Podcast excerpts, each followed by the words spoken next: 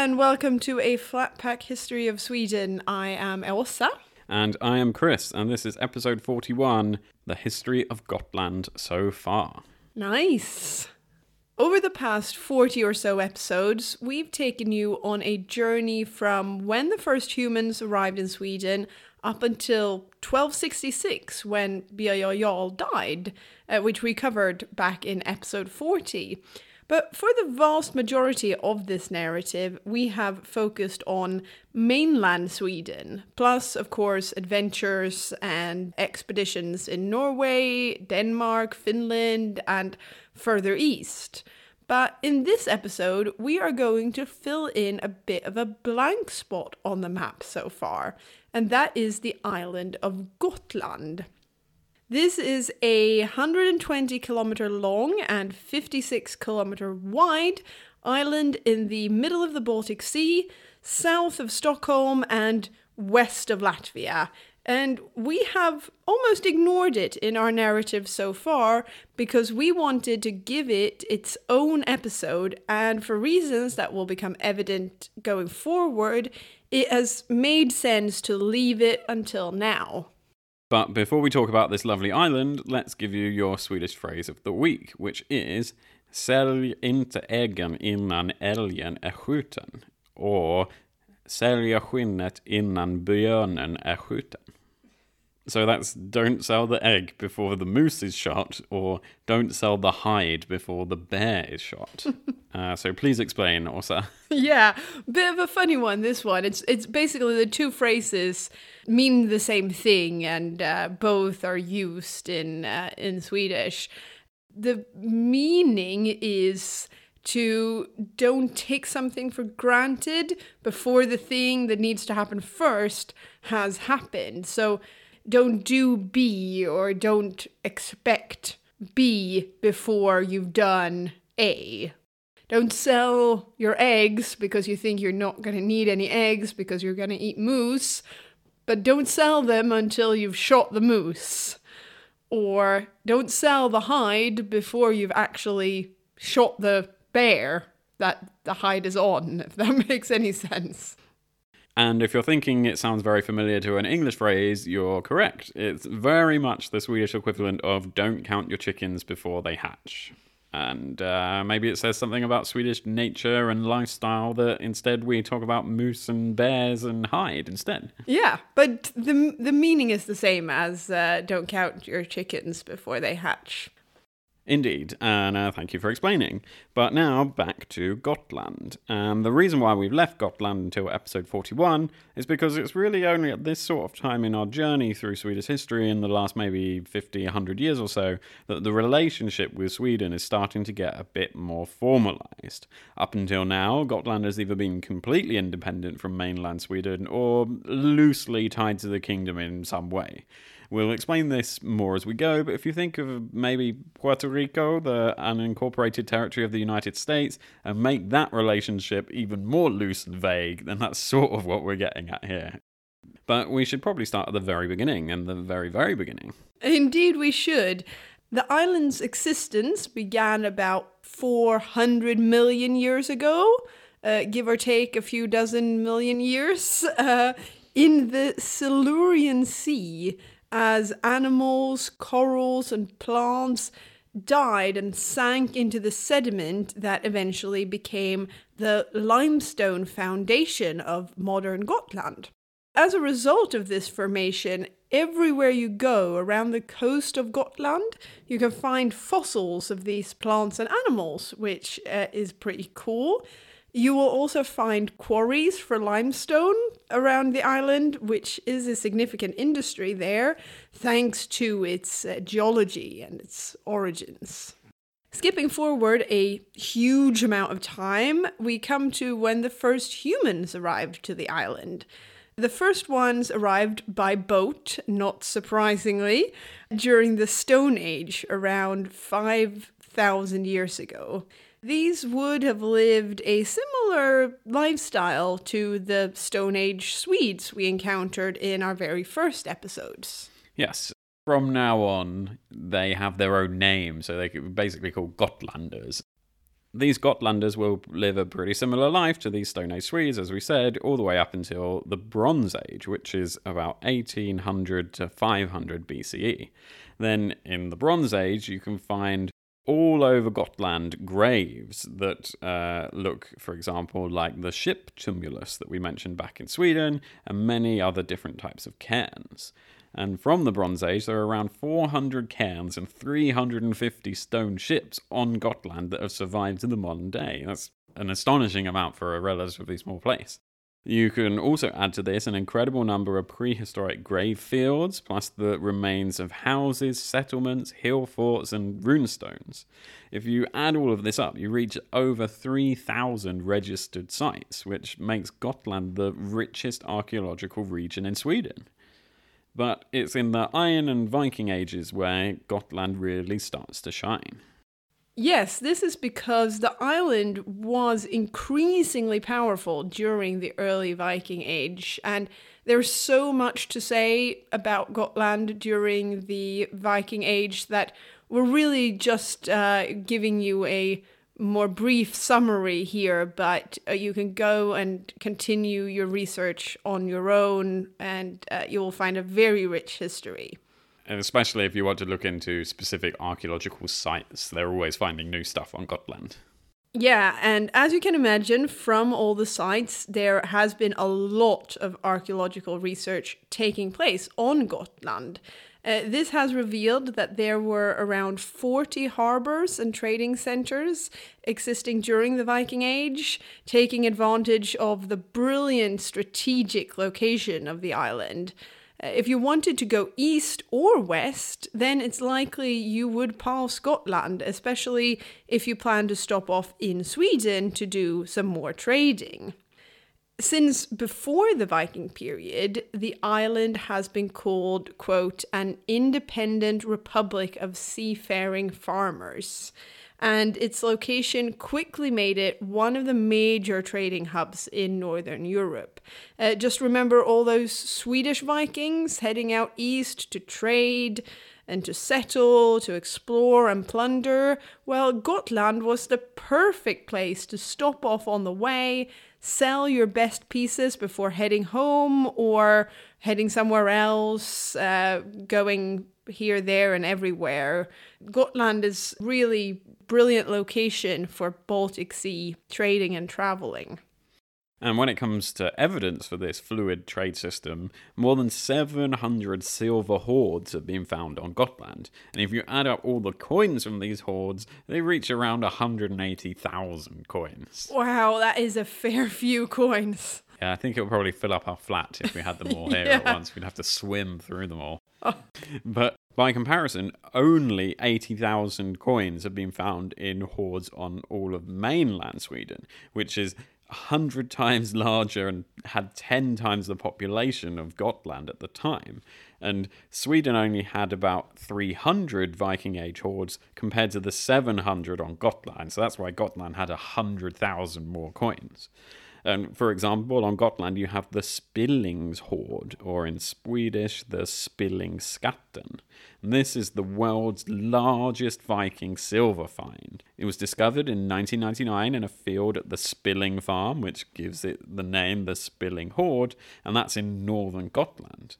This hoard had a total weight of a staggering 67 kilograms or 148 pounds before the conservation work started on it. It had over 14,000 coins, most of which were Islamic. In fact, there were 14,200 Islamic dirhams. The earliest coin, one from Persia, dates from 539, and the latest coin in the hoard dates from 870 AD. So naturally, we can assume that the hoard was deposited at some point in or after 870. Uh, of course, we don't know when.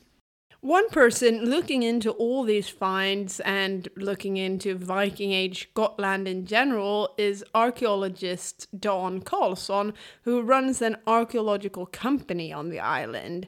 Uh, he says there are traces of around 60 Viking Age coastal settlement on the island. Many of them were simple, small fishing villages or hamlets with jetties ready for nearby farms. One of the prominent villages was called Fröjel, uh, and people were active there from around 600 to 1150 CE. Uh, About 10 of these coastal settlements eventually grew into small towns, and Fröjel was one of these. There have been plenty of excavations at Fröjel, and they have found a great deal of fascinating finds. They've found antlers from mainland Sweden, glass from Italy, amber from Poland or Lithuania, rock crystal from the Caucasus, gemstones from eastern trading centers, and even a clay egg from the Kiev area that some say have some sort of resemblance to the resurrection of Jesus Christ. It's been carved. Wow, it was this trade shown in the widespread origin of the goods found at Fröjel that sustained Gotland and eventually gave it great influence. German traders, the likes of which we've seen in previous episodes, with their connection to kings of Sweden and helping to found places like Stockholm, they also had a huge part to play in the expansion and power of Gotland before they even came to Sweden proper. Silver mining really became a big thing in the end of the 10th century down in Germany. As a result, high quality silver coins from Germany started entering the Baltic trade network, and the Gotlanders absolutely got involved. Uh, these coins helped grease the wheels of trade and again helped concentrate trade around Gotland for those heading north to Stockholm or east to Novgorod and surrounding areas or west to Denmark and beyond. However, in 1055, coins from Frisia in northern Germany became debased, and as a result, the Gotlanders halted the imports of all German coins. Ingots from the east became the island's main source of silver, and these ingots weren't turned into coins, but traded and exchanged as they were, at least at first. And ingot, by the way, are those big blocks of gold or silver that you're probably more familiar with in sort of like Pirates of the Caribbean type things. Like get the silver, the bars of silver and stuff, all that's held in places like Fort Knox and banks and things. Um, and moving on in time, once we reached the 1140s, people on Gotland started to mint their own coins. And this meant that Gotland actually became the first authority in the eastern Baltic area to make their own coins. And they don't have a king that's producing these coins, they're just producing them as themselves, as a region. Majvor Östergren, an archaeologist who studied the island silver hoards, has been quoted as saying that Gotlandic coins were used on mainland Sweden and in the Baltic countries, so they're sharing them around as they go trading. And whereas Gotlanders had valued foreign coins based on their weight alone, these Gotlandic coins, the domestic coins, though sometimes quickly hammered out into a rather irregular shape, they had a generally accepted value. So one coin was a $5 coin, for example, and even if it looked a bit rough, it was still a $5 coin. Whereas foreign coins, when they arrived in Gotland, they were just put on a scale and weighed and see, oh, how much silver is in this? Okay, it's worth $3, even though it looks might look the same as a $5 coin. That's an interesting difference.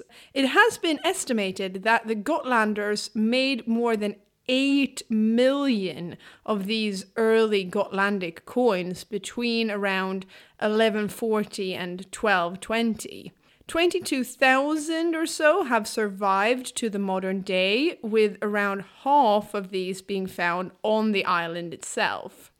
Like with all good opportunities to make a lot of money, the Baltic region soon saw arguments and conflict between various groups of traders, all trying to make the most money for themselves.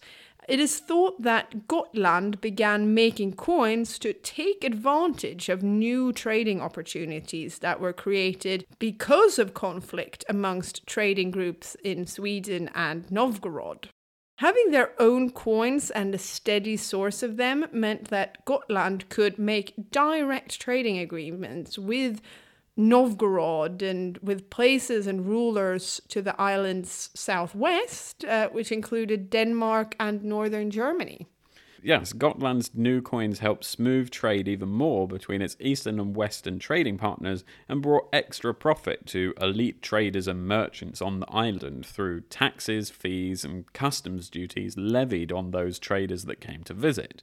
However, in order to stop people sneaking in at one of these many small harbours and the village jetties, and potentially avoiding a tax collector or customs officials, trade was concentrated on the town of Visby, which quickly became the hub for trade and remains Gotland's biggest town to this day. However, this of course meant that the rest of Gotland's trading harbours and towns, including the previously reliable and steady Fröjel, saw a remarked decline in their fortunes from the 1150s because the officials are literally telling people don't go there, go to Visby. So we can see that Gotland is certainly doing well for itself, but was it really Swedish? Björn Nerman, a historian working in the 1910s to 1940s, he wrote that Sweden took control of Gotland in the 600s. But Nerman also believes that the mythical kings from the 600s and so that we and most importantly more modern historians disregard well he believed they were actually real most historians don't believe that this was the case, that Sweden took control over Gotland already in the 600s. In fact, almost all Swedish historians nowadays say that Gotland was nearly fully independent until the end of the 1200s, with just the occasional treaty made between Gotland and mainland Sweden but this being done from a position of two partners rather than Sweden dictating terms to one of its provinces. Just one example of why historians believe Gotland to be quite independent until much later actually comes from everyone's favorite, Snorri Sturluson. Way, no way for Snorri. No way. no, he's very popular with our listeners. Olof Rydberg says that Snorri's description of Gotland in the Heimskringla clearly shows that Gotland was independent of Sweden at the time of Olof Skötkonung and Olav Tryggvason, so that's in the late 900s. That's because Snorri writes in Olav Tryggvason's saga that Gotland was attacked by the Norwegians at the time that Sweden was allied to Norway, and this wouldn't be logical or very friendly if Gotland did belong to the Swedes, uh, which I think we can all agree with. If you want to look into the historiography of the history of Gotland, then there's a great book called Islands of Identity by Samuel Edquist and Janne Holmen, which discusses how the view of Gotland's history has changed throughout the past 200 years or so. Yeah, out with the old crazy uh, historians who just believe something because they wanted to, and in with a more uh, archaeological based and fact based history. And uh, but talking of this, the fact based history, where do we get a lot of our evidence from for the history of Gotland? We actually only have one nearly contemporary source called the Guta Saga, written in the 13th or perhaps 14th century. Uh, we read a translation of the Guta Saga and some analysis of it written by Christine Ingegerd Peel, which was freely available on the internet at the University College London's website if people are interested in finding it. The Guta Saga is a short, legendary, hence the name saga, history of the island of Gotland. It gives a lot of detail, some of it very saga esque when we think about it, uh, about the history of the island, but also mentions the relationship between Sweden and Gotland. It's worth reading a bit of this saga out, like always, partly because it's fun, but also because historians think it's quite informative. This first part is about a treaty the Gotlanders supposedly signed with the Swedish king. Because he was wise and skilled in many things, just as the tales go about him, he entered into a binding treaty with the king of the Swedes. 60 marks of silver in respect of each year is the Gotlanders' tax, divided such that the King of Sweden should have 40 marks of silver out of the 60, and the Jarl 20 marks of silver. Ave made this statute in accordance with the advice of the people of the island before he left home. In this way, the Gotlanders submitted to the King of Sweden, of their own free will in order that they might travel everywhere in Sweden free and unhindered, exempt from toll and all other charges. Similarly, the Swedes should also have the right to visit Gotland without prohibition against trade in corn or other prohibitions. The king was obliged to give the Gotlanders protection and assistance if they should need it and request it. In addition, the king and likewise the Jarl should send messengers to the Gotlanders General Assembly and arrange for their tax to be collected there. The messengers in question have a duty to proclaim the freedom of Gotlanders to visit all places overseas which belong to the king in Uppsala, and similarly for such as have the right to travel here from that side.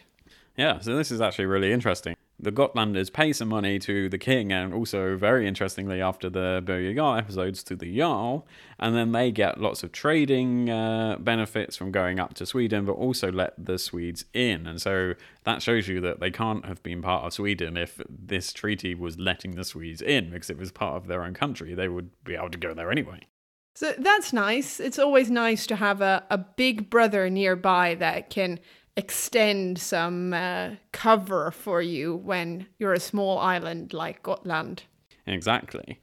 Uh, the saga then relates how the Bishop of Linköping was asked to come to Gotland every third year to consecrate churches and take the Christianized island under his wing. And we actually looked at this in a previous episode when, back in 1225, Bishop Bjelbu wrote a letter accepting the German traders' church of St. Mary into the bishopric of Linköping.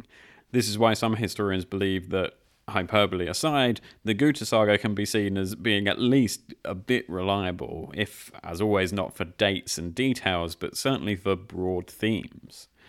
But it's the relationship with the King of Sweden that is most important. After all, religious authority can transcend national boundaries quite easily at this point. Because remember, the Archbishop of Lund in Denmark is still in charge of appointing the Archbishop of Uppsala at the time of Birger Jarl. So it isn't very strange that the Bishop of Linköping might have ecclesiastical power over a part of the world that isn't Swedish political territory. There did seem to be a treaty between the two regions regarding going to war as well, but the Gotlanders did not want to fight other Christians and imposed other stipulations on when and how they would fight. Uh, how about you read that bit out from the saga? Since the Gotlanders accepted bishop and priest and completely embraced Christianity, they also undertook, on their part, to follow the Swedish king on war parties with seven warships against heathen countries, but not against Christian ones. However, it had to be in such a way that the king should summon the Gotlanders to the levy after winter and give them a month's respite before the day of mobilization, and furthermore, the day of mobilization should be before midsummer and no later. Then it is a lawful summons, but not otherwise. Then the Gotlanders have the choice of travelling, if they are willing, with their longships and eight weeks' provisions, but not more. Nevertheless, if the Gotlanders are not able to take part, then they are to pay a fine of 40 marks in coin, in compensation for each longship. But this, however, is at the following harvest, and not in the same year that the summons was made.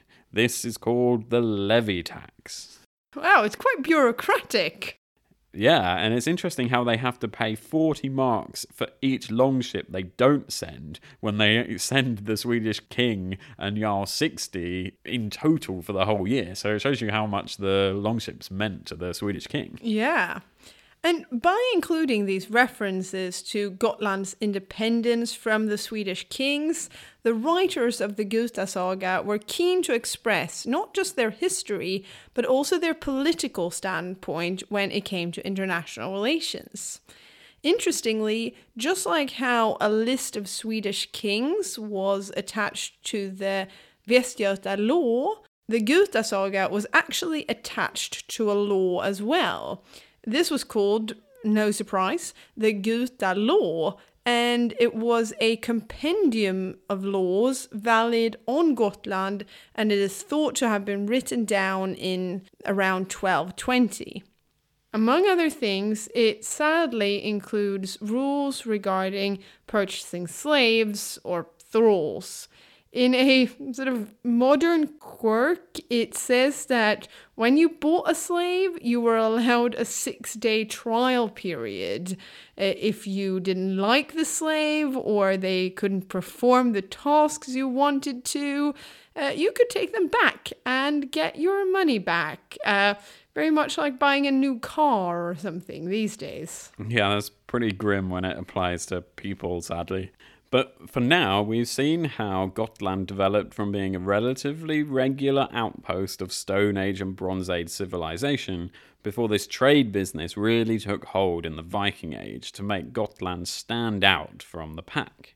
They took plenty of independent business decisions around coinage, for example, and remained independent in various wars between the Scandinavian kingdoms, as well as how they fit into the religious network around Europe but it's their skill at trade and their prime location in the Baltic Sea that really makes Gotland stand out in both the period up to Birger Jarl's death and for quite a while after it too. We're now going to look at the network of German traders around the Baltic Sea in detail for the rest of this episode and see how this becomes the thing in Gotland. Yes, and for those reading ahead, this isn't exactly the Hanseatic League just yet, but it's certainly the foundation of that organization. Rolf Hammel-Kiesow, writing in Donald Harreld's A Companion to the Hanseatic League, says it is important to see the difference. He writes, Strictly speaking, one should speak of the Hansa not before 1358, although the term is already used to refer to groups of Low German merchants previously. However, the essential characteristics and especially their purpose and privileges based on foreign trade were already present in the 13th century. So, with that in mind, let's look at trade. As we've seen, the initial development of the trading system had been growing since the Bronze Age, really, but it was in the turn of the millennium as we enter the 11th century that things really kicked off. Back in the time of Olof Skötkonung, the trade routes were ruled by the Danes and the Swedes in the west, as well as by the Kievan Rus and their tributary princes in Novgorod. Traders had to follow the rules of the kings and the rulers of these areas, and wealth started to flood into the area. Rolf Hammel-Kiesow has identified three main trade routes and two main economic areas at this point. The first economic region was roughly southern Sweden and the North German coast, plus Denmark and Poland. This area supported intensive trade and exchange that needed coins for local trade. The second region was the eastern Baltic states, Novgorod, Russia, uh, but crucially also Gotland. They used more of a direct exchange for trade, one cow for three axes, for example. Yeah, that exchange rate is completely made up, of course. Yes, made up by us. uh, to get between and around these regions, Rolf Hammel-Kiesow have identified three main routes. The first targeted Danish and Swedish territories. Coins from Cologne and the Frankish realm came by boat up the Rhine and from the North Sea. The second route went east to the eastern Baltic and Novgorod. It went north along the eastern Swedish coast, connecting the Lake Mälaren region with Lake Ladoga, going via the Åland Islands and through the Neva River. And the third route was in the Western Slavic region, uh, sort of modern day Poland and the north coast of Germany, and that route went overland. This was mainly used by merchants from Saxony in Germany, but of course could also be traveled on sea from Denmark along the south of the Baltic. In the mixing zone, so to speak, between the Slavic region and northern Germany, there were a number of key towns, including Old Lübeck, which we will return to in a bit, and another key town at this time was Sigtuna, which we have mentioned a lot, uh, especially when we visited it.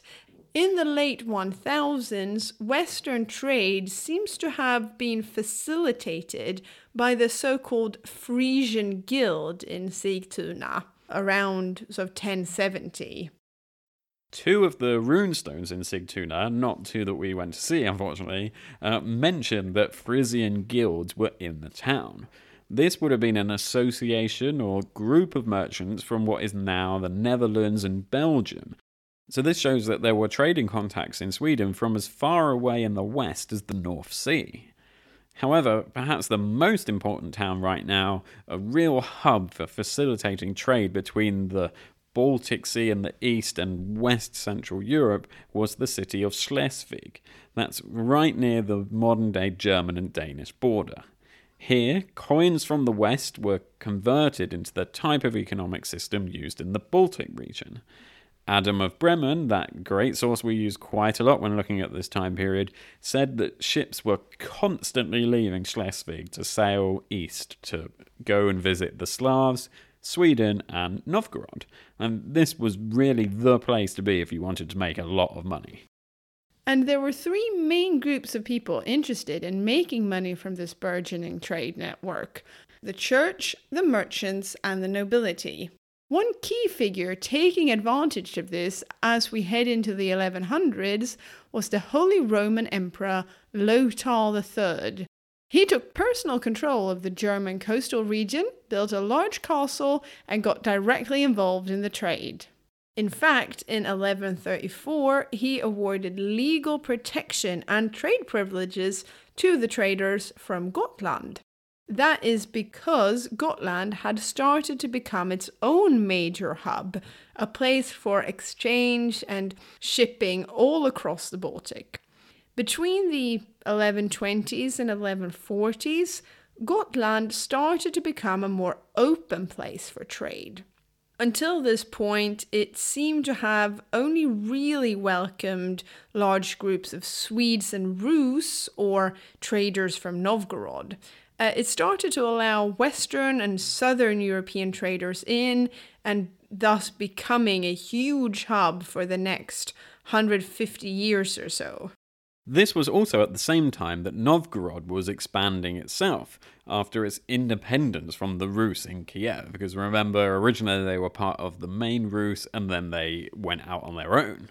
However, this Novgorod independence did mean quite a reduction in the trade coming all the way up from Constantinople, as the Rus wouldn't take it much further than their lands. And in turn, this was a bit of a nail in the coffin for Sigtuna up in Lake Mälaren.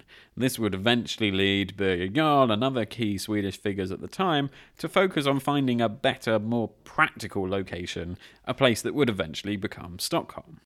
The improved relationship between Gotland, Novgorod, and northern Germany would start to really shape the future of the Baltic Sea for quite a long time to come. It was gradually improved on and strengthened, for example, in 1191 or 1192, when a treaty was signed between these three groups to ensure that merchants and diplomats from their regions had the right to sail between Germany, Gotland, and Novgorod unhindered. Starting back in the 1140s, the key place in northern Germany was Lübeck.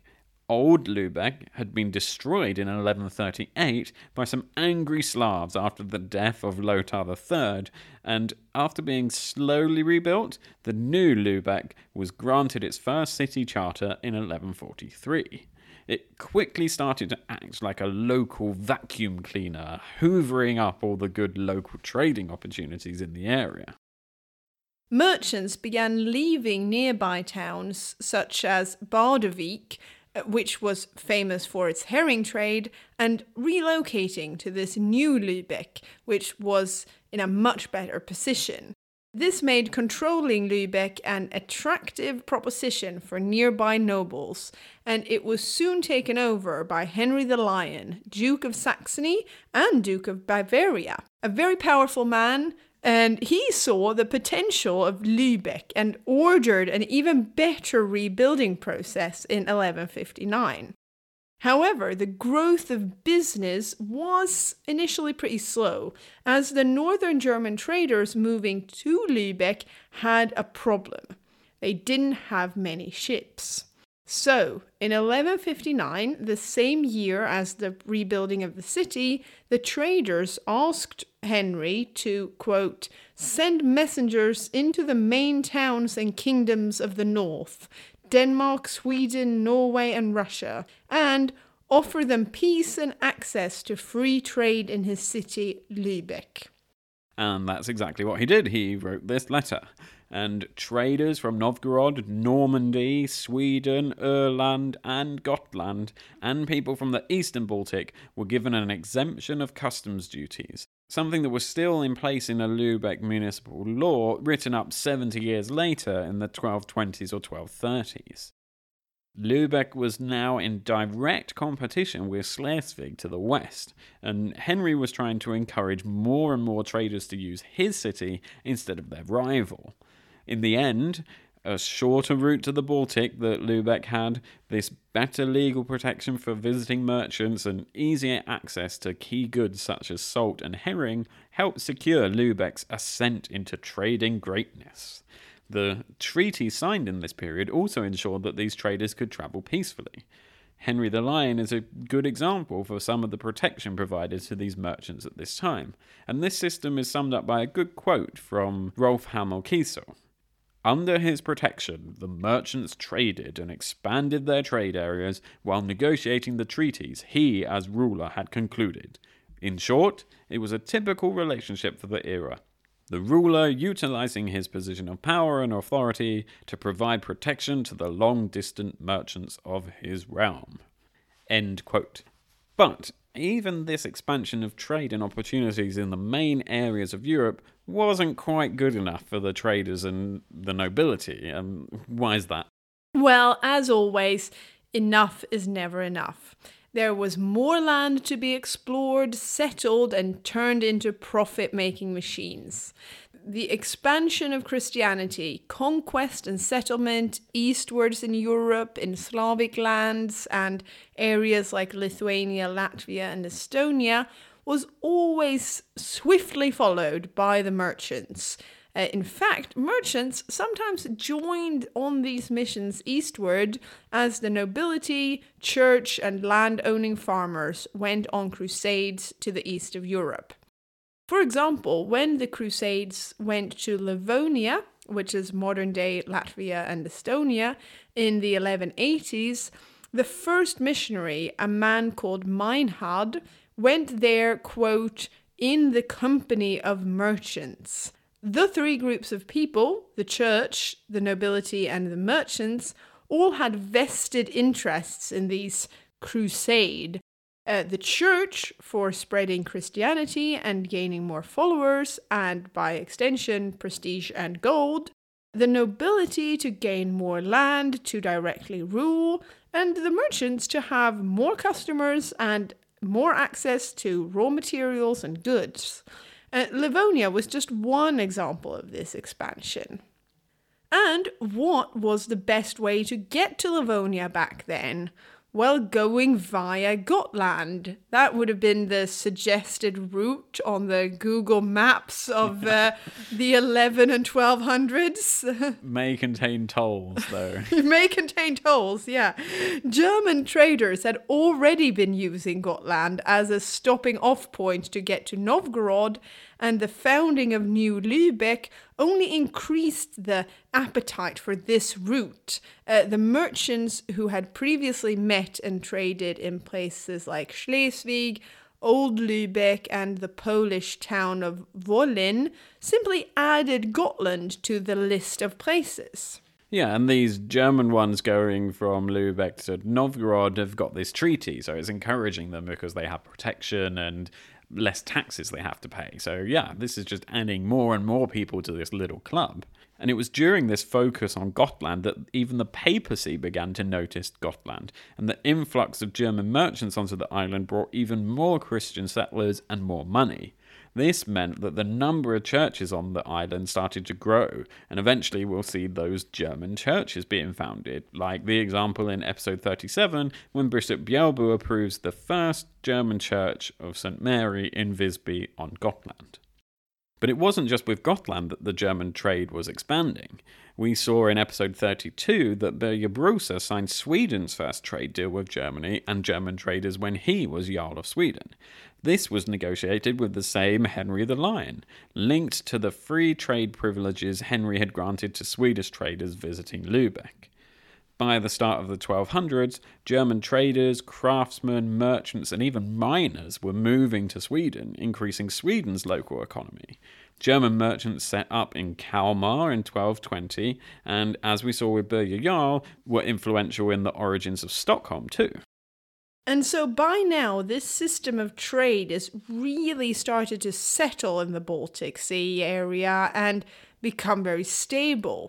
Places like Visby, Novgorod, and Smolensk, plus various places in England and Flanders, became the main points of contact in these long distance trading operations. This long distance trade was organized around caravans for land travel and large sea convoys for those going, oh, well, over the Baltic Sea. Despite the various trade treaties signed between leaders and kings and merchants, it made sense to travel with companions. Uh, for centuries, merchants were allowed to carry a sword when traveling as it was dangerous and you were at risk of robbery. Of course, some still decided to travel alone for either speed or secrecy, but uh, in general, traders like to go in groups.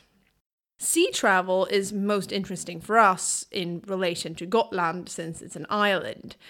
Uh, these convoys seem to have grouped together at Visby, so the ships travelled separately from Lübeck to Gotland, but then joined together before heading onwards to Riga and Novgorod.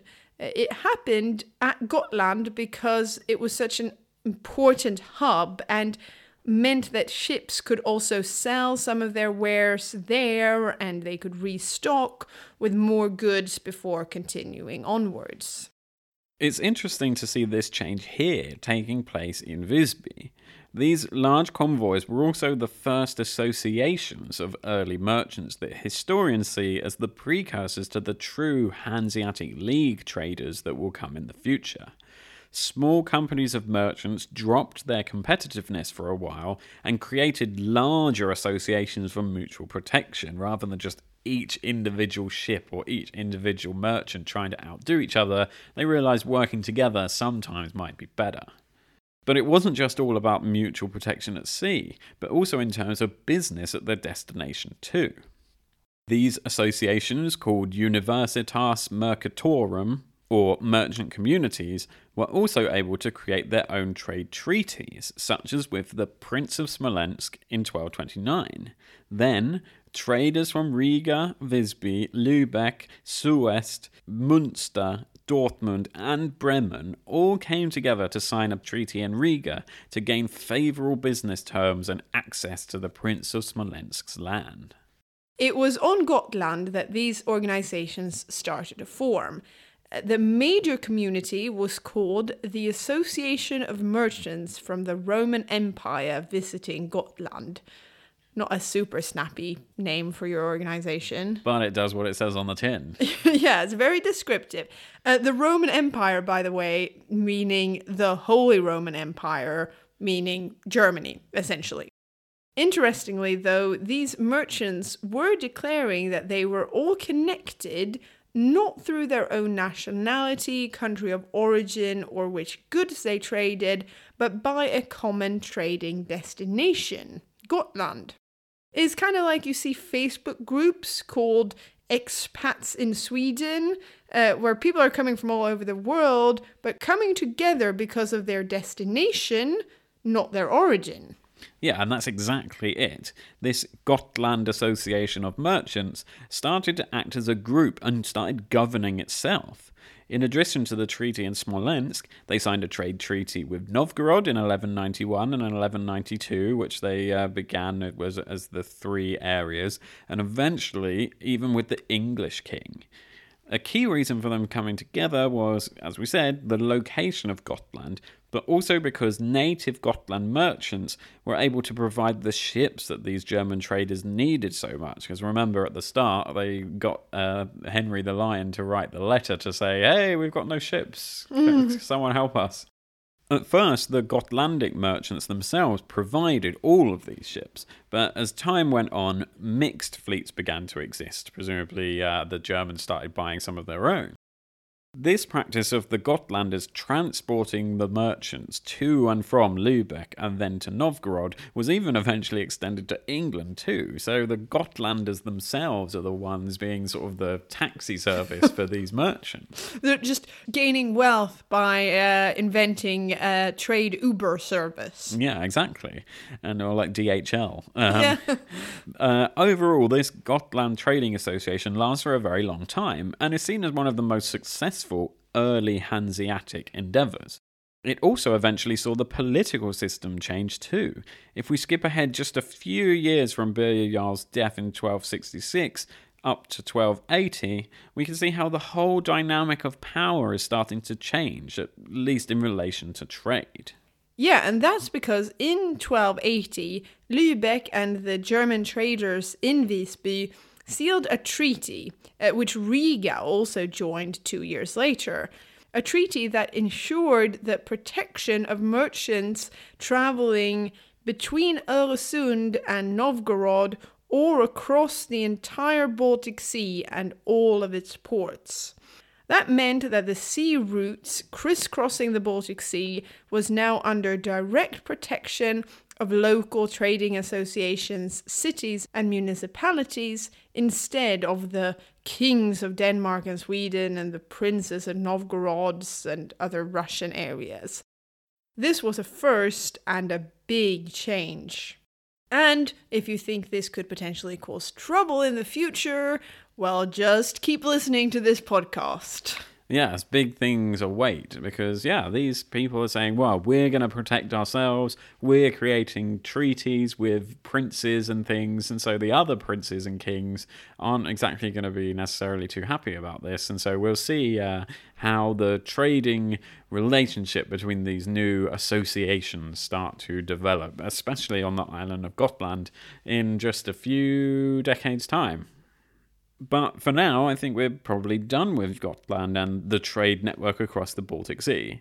It was extremely fun researching and writing this episode. I learned so much about very niche types of boats and where they would travel from and looking at maps of these trade routes and all this kind of stuff which was really fun. And so it was actually quite hard to summarize it all because you could actually like uh, a couple of these people who we read write entire books just about this one tiny bit of period at the start of what will become the Hanseatic League. So do read more if you feel like it. There's uh, stuff out there to read and if you want a list of everything that we've read, not just in this episode, but for previous episodes, we have that on our new website, which uh, we mentioned in the last episode. So just go to a flatpackhistoryofsweden.com and there's a sources page there, which we will include the stuff that we read for this episode on.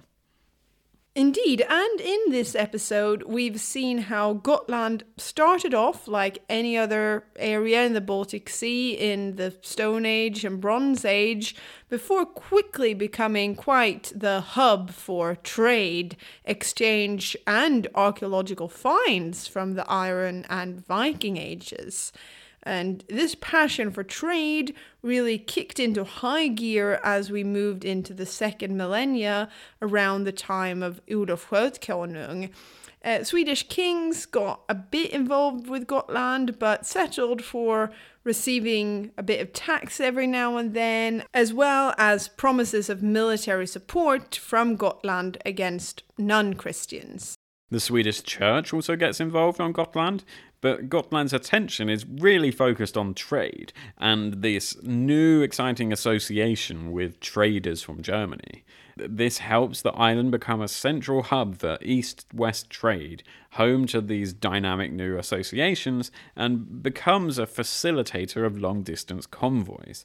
This all helps bring in a lot of money into the city of Visby, where German merchants build churches and help spread the money around. The trading association here helps expand Christian, noble, and mercantile power across the eastern Baltic and bring in even more profit from places like Livonia. And it's all working out rather nicely. And it's working out nicely for the podcast too, because now we're up to speed with Gotland and the medieval trade network of the Baltic. We'll be able to pop in and out of it as we go and as things happen in the narrative. And uh, for next time, we're going to finish off that puzzle to make sure we can do that with somewhere else in the Baltic, and that's with Finland that we're going to look about next time. Yeah, as always, thank you so much for listening. Do give us a review on whatever platform you're listening to us, and even just a rating on iTunes uh, if you're enjoying the podcast. You don't have to write a full review, you just click on the rating. Uh, we got our first ever one star review a few weeks ago, uh, after only five stars review up until now.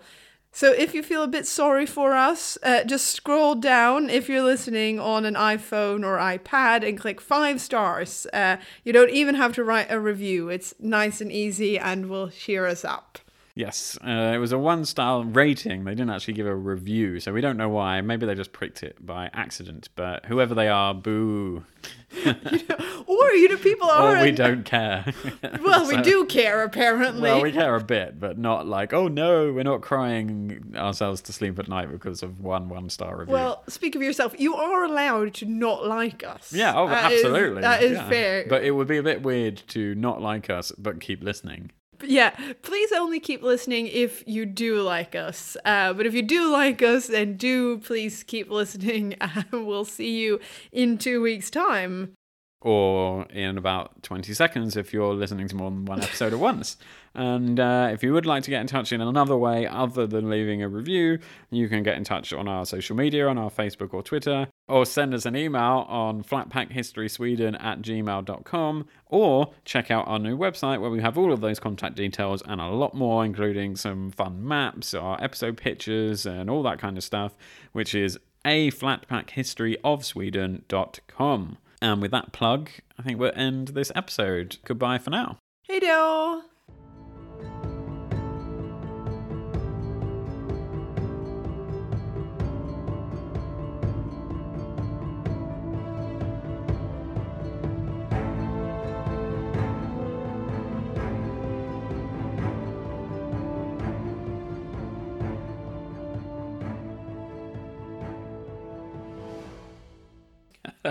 Hug hub.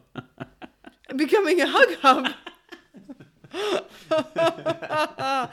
you you went to Gotland and you got all the hugs you wanted. This was pre-COVID, so they did all the hugs. Welcome to the hug hub. Oh, I want to go to a hug hub. Isn't that Moomin World? Oh, it is Moomin World if you go to Moomin World. Oh, hug hub. That's the best typo ever. I also love that both of us have read through this yeah, like yeah. four times and not seen. And you've read it out loud. Become well. a hug hub. This was also at the same time. the hug hub. oh.